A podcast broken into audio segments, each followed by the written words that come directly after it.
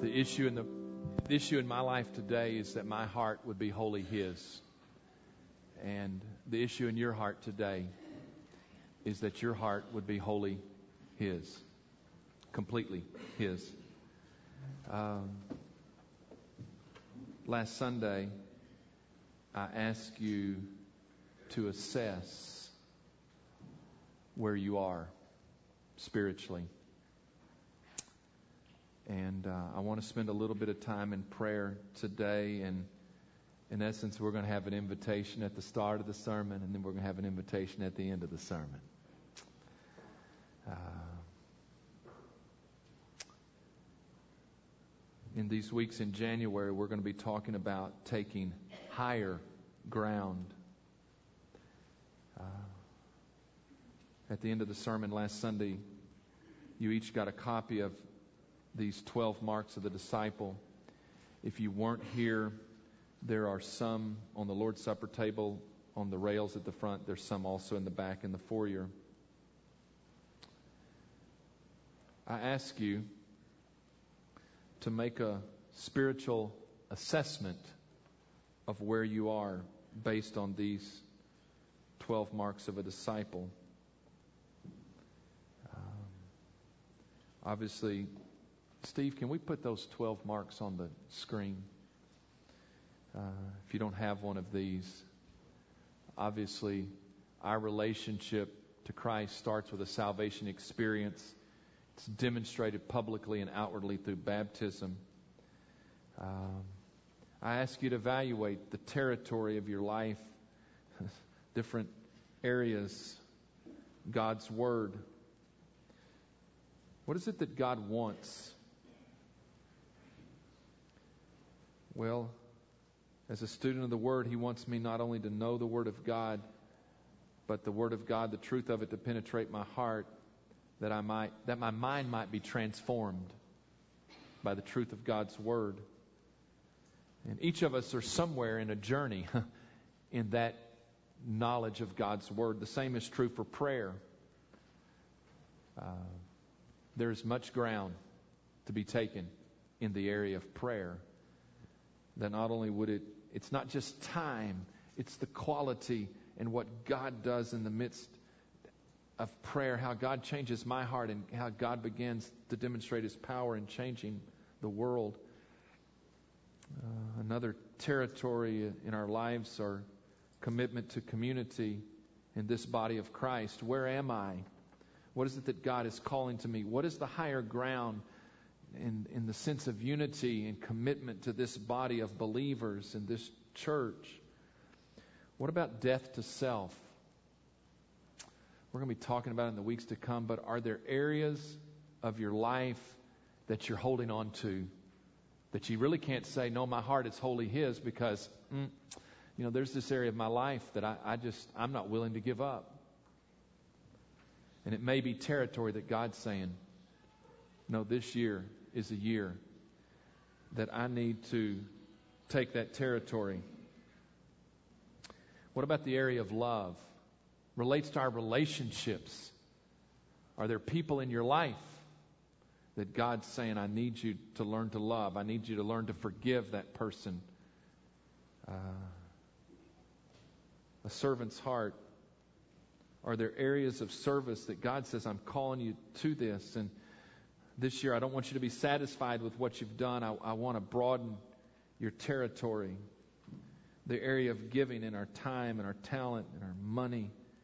What is it that God is wanting to do as a witness? You know, what areas of my life if I really just conceded to the enemy and said, you know what, I'm not even going to broach the subject because I don't even, I don't know what the ramifications are there. I don't even want to go there. And God's saying, no, I need you to take some territory there in the area of perseverance, resilience, and the area of being a reproducer, I I want us. I, hmm, I can't really move on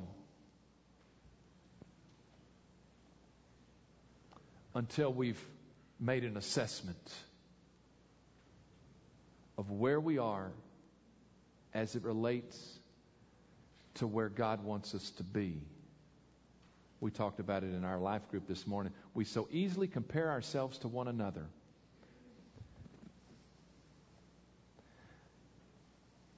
The comparison is not where somebody else is, and well, am I? I'm kind of, you know, I'm I'm right there. I'm fine. No, that's that's not it.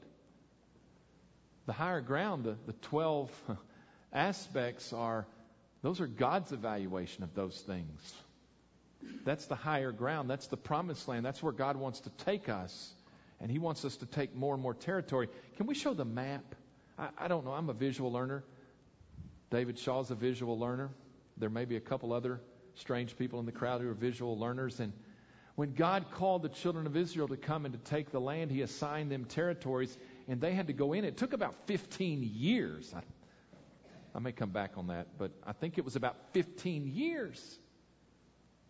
And they took this stronghold and they went into this area. And then eventually, after they kind of uh, controlled the land, then God said, each tribe needs to go and you need to take your land. That's what I, I liken the 12 marks to these 12 tribes and areas that God said there's areas this year that you need to take that you've just conceded. It's yours. And so I want you to think as we talk about taking new territory about these things. Um, I want Shane to come and play, just instrumentally. I want this to be a time of prayer. I want you to pray about um, where you are in relationship to where God wants you to be. And this is what I'm asking you to pray for. Ask God, what is the territory that you want me to take this year? And it may not be all of it. Next year, there are going to be more territory. But it may relate to one of these 12 areas. It may be something else that God says, this is what I'm calling you to do this year. And so let's just spend just a little bit of time in prayer this morning.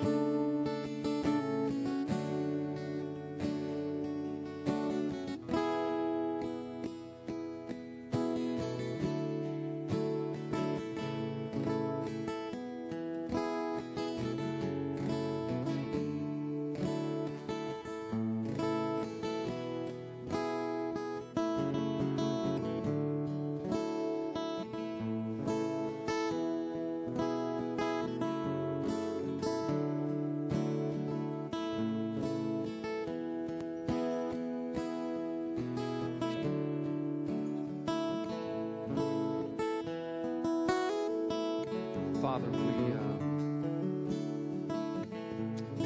we know that you know where we are,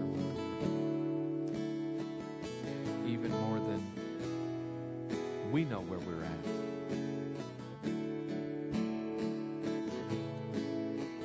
Father, I just ask that you would show us where, where we are at journey with you.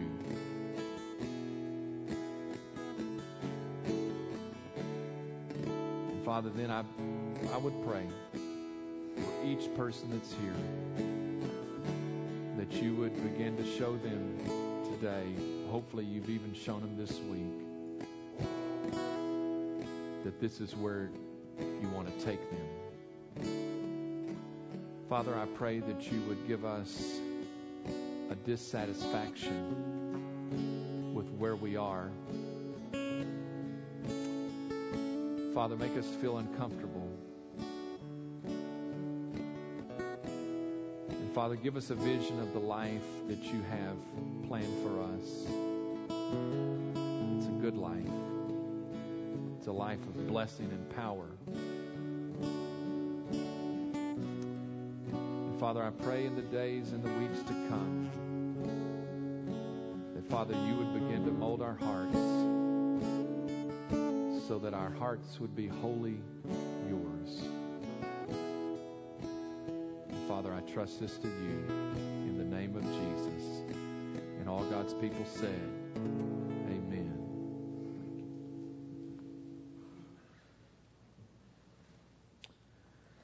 The Apostle Paul said that the story of Israel that is told in the Old Testament is, an, is a spiritual example to us. In 1 Corinthians 10 1, he says, Moreover, brethren, I do not want you to be unaware that all of our fathers were under the cloud, all passed through the sea, all were baptized into Moses in the cloud and in the sea, all ate the same spiritual food, and all drank the same spiritual drink. For they drank of that spiritual rock that followed them, and that rock was Christ. But with most of them, God was not well pleased, for their bodies were scattered in the wilderness. And this is his conclusion in verse 6. Now these things became our examples. They are recorded for our benefit. I summarized last Sunday the history that we're covering with four words the word promise, redemption, provision, inheritance. I understand this morning we're recovering ground we covered last Sunday. we cannot move on until we make an honest assessment of where we are. The promise to Abraham starting in Genesis 12 and seems like every chapter is that I'm going to give you a land. Yes, I'm going to give you many descendants, but I'm going to give you a land. Abraham has a son, and his son has sons, and his son has sons. Twelve tribes of Israel find themselves in Egypt, and after 430 years, they find themselves in bondage. Now, they've become about 2 million people. They went into Egypt, and they were about 70 people. 430 years later, they're about 2 million people, but they are in bondage. Until God calls a man by the name of Moses to take them out of their bondage to a place that he, will, he has promised them. He had promised them the land of Canaan, but they lived in the land of Egypt as slaves until God redeemed them one night that God came by his powerful hand and took them out of Egypt. And uh, days later, they found themselves trapped against the Red Sea. God parts the Red Sea and takes them through, a symbol of the symbol of redemption is not just of redeem them out of slavery, but it's the passage through the water, a symbol for us of baptism, Paul would say. God redeems them. And for a number of days, he, he takes them to the Mount, Mount Sinai and he gives them the law. We're going to come back to that. But after that, he says, Let's go up and take the land. I've promised you the land, But in the inner meantime, God gives them bread, water, meat to eat. He leads them by a cloud by day and a fire by night. They didn't have to decide where we're going, where will God provide for us. No, God's providing all of this. And so the time in the wilderness is a time of provision. But it is not what God ultimately had for them. God did not redeem them out of Egypt for a life in the wilderness. It was the land that flows with milk and honey, the land of Canaan. That was their inheritance. That's ultimately what God had, and in the book of Joshua, we will see in the weeks to come, God assigns them land and they go in, and God gives them a strategy. Um, I've asked you to pray and ask God, where am I? And what is the territory that you want me to take this year? And God's honor is at stake at this point. Not only, I know that as a pastor, I can't tell you what it is that God wants to do in your life. And I can't even tell you God's strategy. But I believe that if God will show you what it is that He wants you to do, if you will set your face before Him, He will also show you how am I supposed to do that. And God will show you the strategy as we will see as they went into the land to take the city of Jericho. Y'all know that story. The walls will fall one of these Sundays, trust me. Uh, if you will ask God what territory to take, God will also give you a strategy. You see, our story of our own spiritual journey follows Israel's story. And what I want you to see in these four aspects, and the reason I've covered it again, is because you're on a journey and your story is somewhere in that story of promise, redemption, provision, inheritance. And that's really what I'm asking you to ask God, where am I? And we don't reach the place where God wants us to be higher ground until we come to the inheritance. And we take that land and we possess the land and what it is that God has for us. This year, I am asking you as you pray, and I've already prayed this don't be satisfied until you've made it to higher ground and God has given you everything that He wants you to have. Well, and let me tell you, you're never fully going to get it because the Apostle Paul, we started with that last Sunday, Philippians 3. I have not yet attained. Not that I have already reached, but I press on. All of your Christian life till Jesus takes us out, it's still going to be pressing on. There's always going to be more territory to be conquered. But don't be satisfied to find a spot in your spiritual journey and just say, well, you know, this is where I'm comfortable. I found my sweet spot. I've kind of, I've gone as far in the journey as I want to go.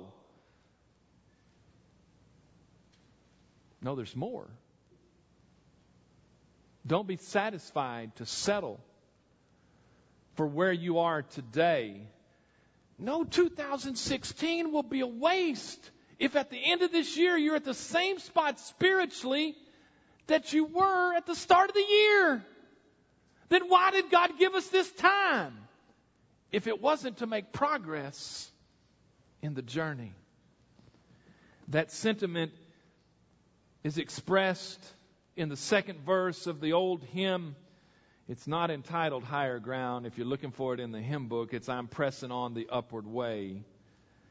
And the first verse, of course, says, New heights I'm gaining every day, still praying as I'm onward bound, Lord, plant my feet on higher ground.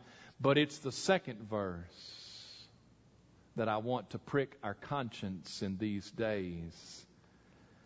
My heart has no desire to stay where doubts arise and fears dismay. Hmm. Though some may dwell where these abound, my prayer, my aim is higher ground.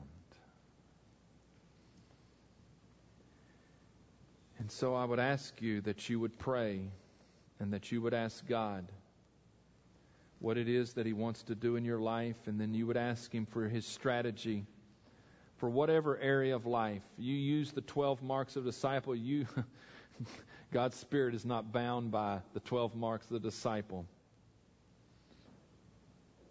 God, what is it you want to do? And how is it that you're going to do that in my life?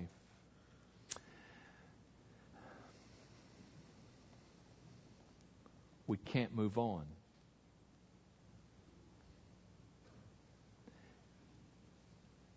If you're sitting there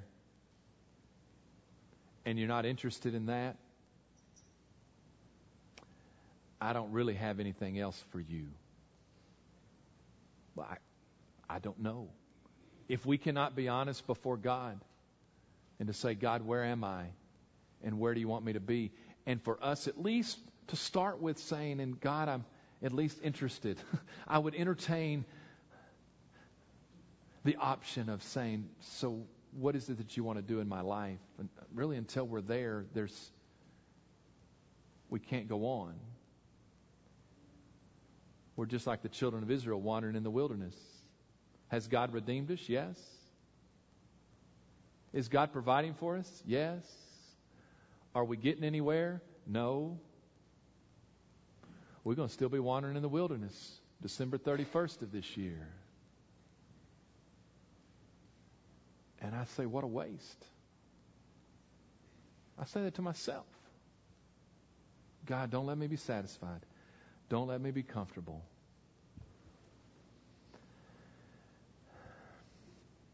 But if you are there with me, I know nobody's going to leave if I decide I don't have anything else for you. If you're not interested in that, you can leave. You're dismissed. I know nobody's going to get up. So just hang with me. I can't judge your heart. But if you're there, and you will continue to pray, and as you've prayed, God, what do you want to do in my life, then I want to look for a few moments at what the next step is. And it comes from Deuteronomy chapter 1. Uh, hmm.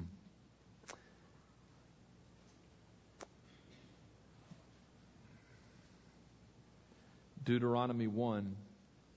The book of Deuteronomy is the second giving of the law it is at the end of 40 years of wandering in the wilderness.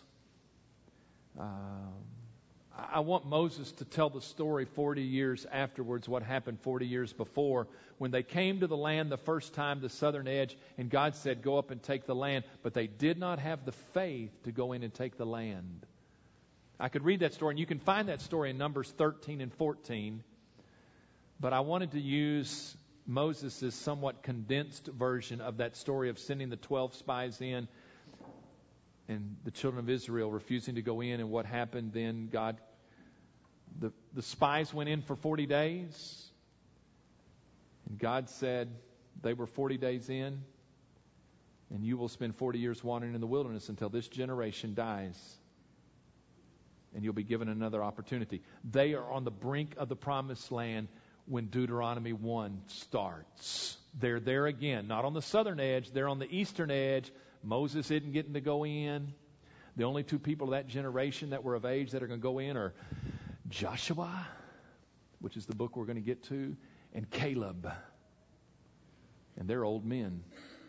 Everybody else has died of that generation. But Moses tells them the law again. Oh, start with me in verse 6 y'all need to listen quicker for this next 20 minutes. If I can speak quicker, you'll need to listen quicker.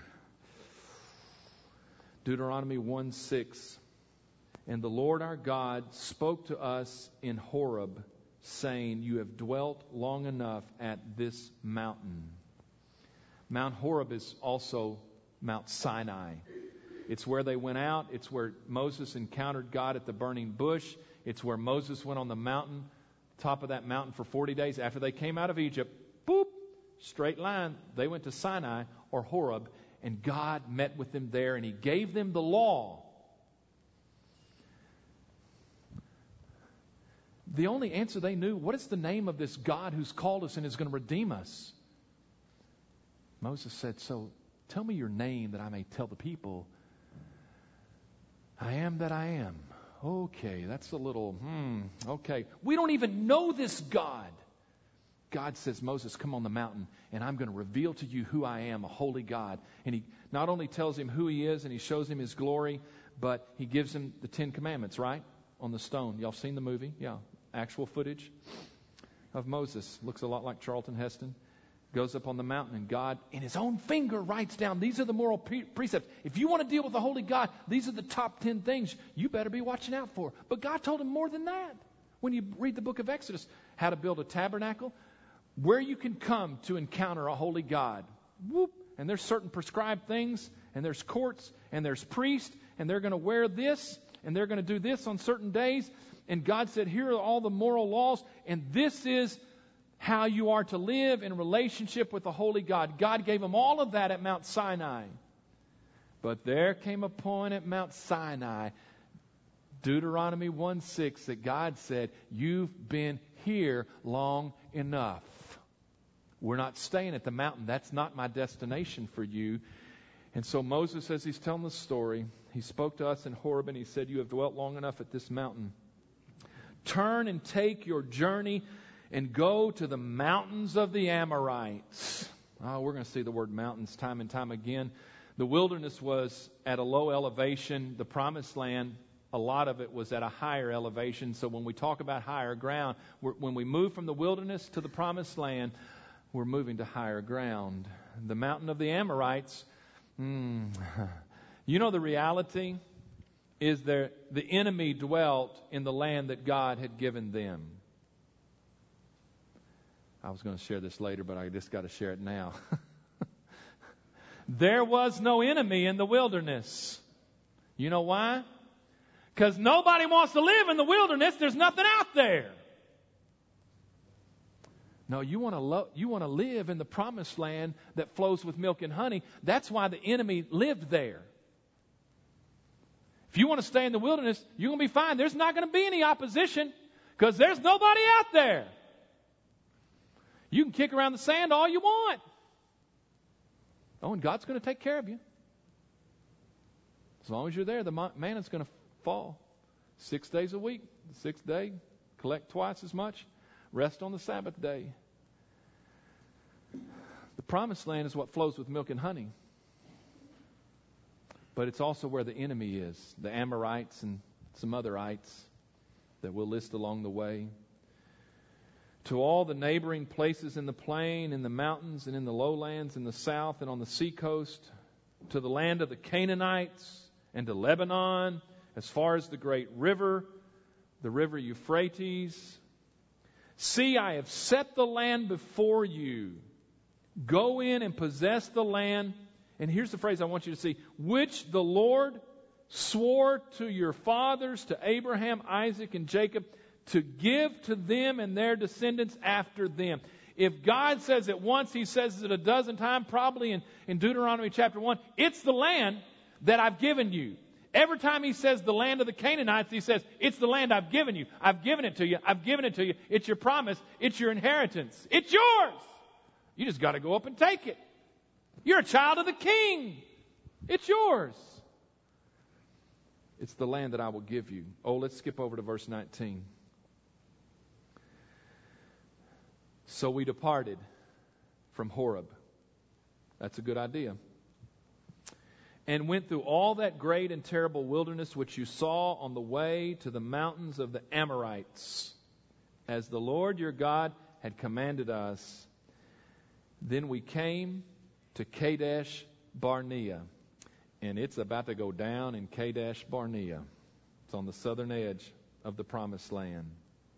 You know this story from Numbers 13 and 14, but let us read Moses' account. And I said to you, You have come to the mountains of the Amorites. Notice this phrase, which the Lord our God is giving us. Look, the Lord your God has set the land before you. Go up and possess it as the Lord God of our fathers has spoken to you. Do not fear or be discouraged. Moses knew what was coming. God for sure knew what was coming. It's not going to be easy, but it's your land. God will do it. And every one of you came near to me and said, Let us send men before us, and let them search out the land for us, and bring back word to us of the way by which we should go up, and of the cities into which we should shall come. The plan pleased me well. So I took twelve of your men, one man from each tribe. And they departed and went up into the mountains and came to the valley of Eshcol and spied it out. These are the twelve spies.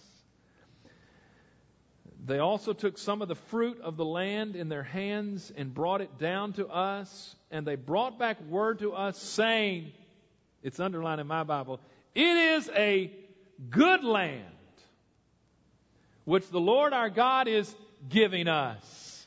Hmm. We went up, and it's just like God said, and the phrase that is generally used, not used here, it is the land that flows with milk and honey. Great contrast to the wilderness. No resources in the wilderness. This is the land that flows with milk and honey. The spies verified it. Oh, it's a good land. God's plan for our life is good. It's not bad. Hmm. Then the word in verse 26, which is also, strangely enough, the same word that transitions in Numbers chapter 13. Nevertheless. The spies came back in Numbers chapter 13 and said, Oh no, it's a good land. Nevertheless, the people there are giants, and the cities are walled, and we can't do it. Ten of the twelve said that, all except for Joshua and Caleb. Notice the nevertheless here that Moses kind of whoop shrinks the story. Nevertheless, you would not go up, but rebelled against the command of the Lord your God. And you complained in your tents and said, Because the Lord hates us, He has brought us out of the land of Egypt to deliver us into the hand of the Amorites to destroy us. Where can we go up? Our brethren have discouraged our hearts, saying the people are greater and taller than we, and the cities are great and fortified up to heaven. There's some exaggeration there. Moreover, we have seen the sons of the Anakim there. Oh, you can go back to Genesis chapter 6. Don't have time this morning. These are the giants, the men of renown of old. the giants dwell in the land. Oh, we're going to have to come back and visit that. Then I said to you, Do not be terrified or be afraid of them. The Lord your God who goes, notice what he says here. The Lord your God who goes before you, he will fight for you according to all he did for you in Egypt before your eyes. God has brought you to this point and you've seen his miraculous hand. God has not left us here. He loves us. He has a plan for our life. He promised us this. He will go before us. He will fight for us. Think about all that He did for you in Egypt before your eyes and in the wilderness where you saw how the Lord your God carried you as a man carries his son in all ways that you went until you came to this place. Here it is in verse 32. Yet, for all that, you did not believe the Lord your God, who went in the way before you to search out a place for you to pitch your tents, to show you the way you should go, in the fire by night and the cloud by day. You did not believe. You did not believe. You did not have the faith that God would do what He said He would do. They lacked the faith to go up and take the land. Hmm. I want you to know this morning that higher ground will always require faith. If your heart is with me and you say, God, where is it? Where am I? And where do you want to take me? I want you to know at that point, God's going to require faith of you. The only way you will take higher ground is to have faith in God, that God has called you to do it, and He will do it.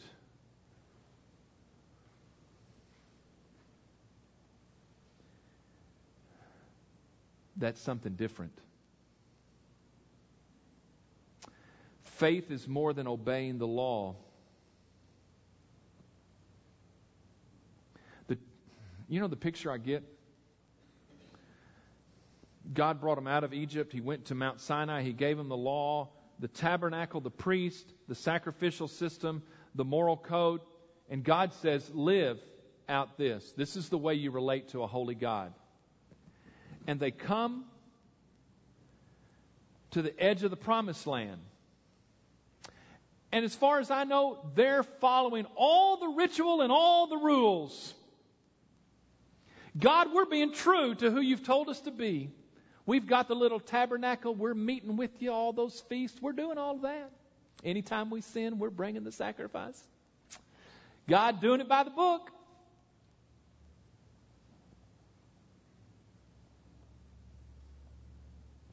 There's always more than just living a life that follows the rules.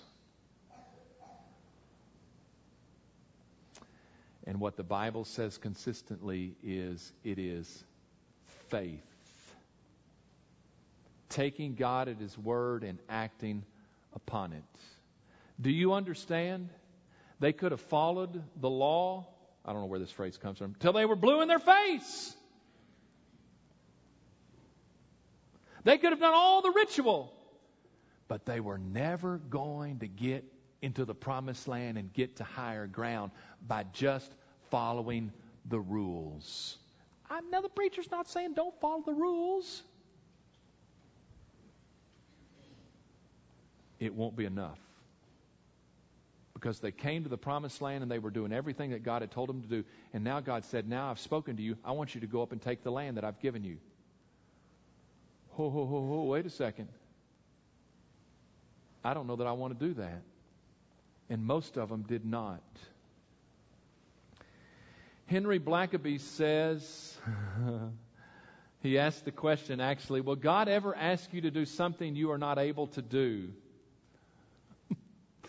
oh, and in typical Blackaby fashion, he says, God will always ask you to do something you cannot do. Because what does Hebrews 11:6 say? Without faith it is impossible to please God. So apparently following all the rules and doing all that's not going to be enough. It's not going to get you to the promised land. In fact, you're not even going to be pleasing to God.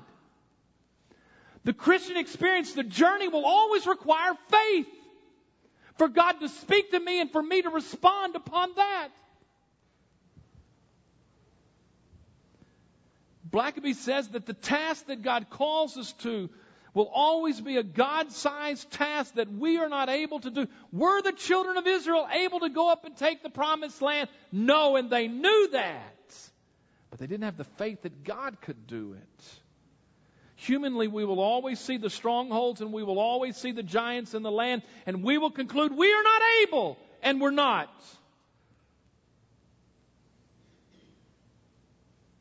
But God is. And it will always require faith on our part to go with God, not just following the rules. Hebrews 11:6 write it down in your notes for without faith it is impossible to please God. 2 Corinthians 5 7 we walk not by sight but by faith. You know why we don't walk by sight? Because when we look at it from our human eyes, we'll always say, Well, I can't do that. And you can't. And fear and dismay will come and reside in our hearts, and we will not be obedient to God because we did not have enough faith that God could do it. In fact, James's conclusion is faith without works is dead. If you say you have faith but it does not act, you see, because faith will always require action on our part. God says, No, I'm going to go up and fight for you. I'll take care of it. But you have to go up. And you have to trust me that I'm going to be able to give you the land. Can you die? Yeah. Is it risky? When we look at it humanly, yes. And so what I'm saying to you is, is God is going to speak to you about some things that He wants you to do this year. And I'm telling you, I know it. I know it from my own life. Your first response is going to be, but, but God, I can't. I'm telling you that you just need to understand what's what Blackaby calls the crisis of faith. No, you're, you're going to get to that point. God's going to say, "But I, I want to deal with this area." Well, God, I don't, I don't think that's going to work out, and I don't think I can do that. And God, I'm no. It will always require faith to go to higher ground. I'm just telling you. I'm just calling it. I know from my own life. I know from the Scripture. You're going to hit the crisis of faith when God says, "This is what I want you to do." And I, in fact, He just says, "Go up and take the land." He doesn't even give them the strategy. God says, well, hmm, no, you're going to have to cross over. And when you get there, I'll be everything you'll need. And I'll tell you everything you need to do. But don't, I, I've had this discussion with people through my years. God didn't give me a blueprint for ministry and say, now, Daryl, this at 17, now this is what I want, I'm calling you to do, and I'm going to I'm to lay it all out, and this is the way it's all going to go. No, God says, You know what I'm calling you to do. Now get up from your pew and surrender to me and make it public before your church and say, Yes. And then people, the old folks came and said, Well, what, what is God going to do with your life? And I would say, Well, I don't have a clue. I, I don't know what that answer is. I, he just said, He has a plan, and I've surrendered to that plan. But you know what? I'm sorry. And God may work in your life a little different than mine.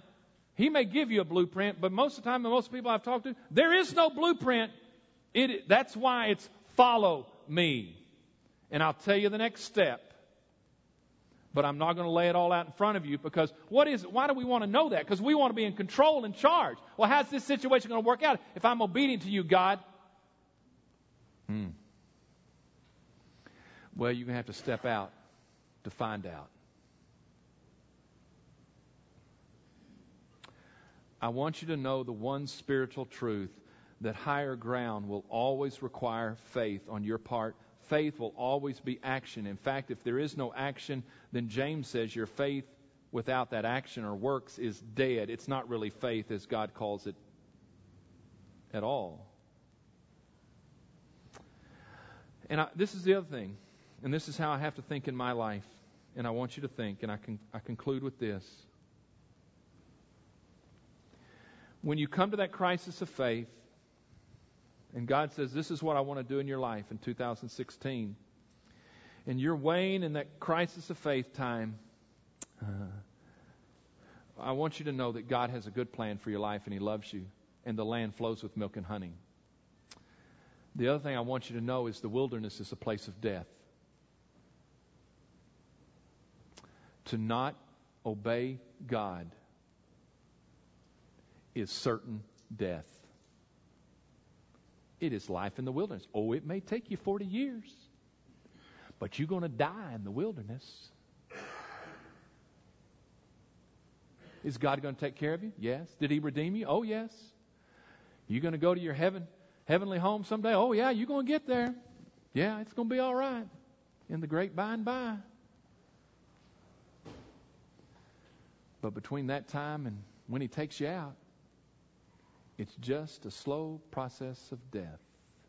You know, I think sometimes we have to look in those terms. We think, oh, it's costly to follow God.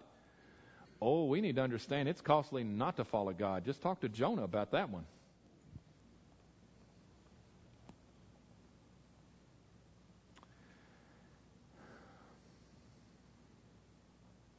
To get to higher ground will always require faith. Would you stand with me this morning? Father, I pray that you would speak, that you would unsettle us, you would call us to higher ground.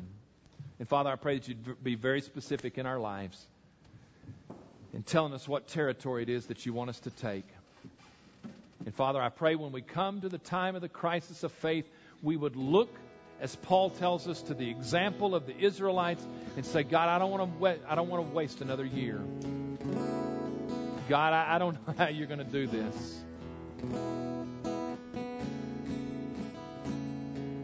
But God, I will obey. So, Father, I pray that you would give us hearts of faith as we've seen you work in the past, that we can trust you for today and the years to come. so, Father, I pray for this time. I pray for any who have never crossed the line of faith that today they would say, But you know, I've never become a child of God. Father, you would draw them to yourself today. I pray for many others who are children of God that, Father, you'd give us a holy dissatisfaction with where we are and you would call us to higher ground. And I pray it in Jesus' name. うん。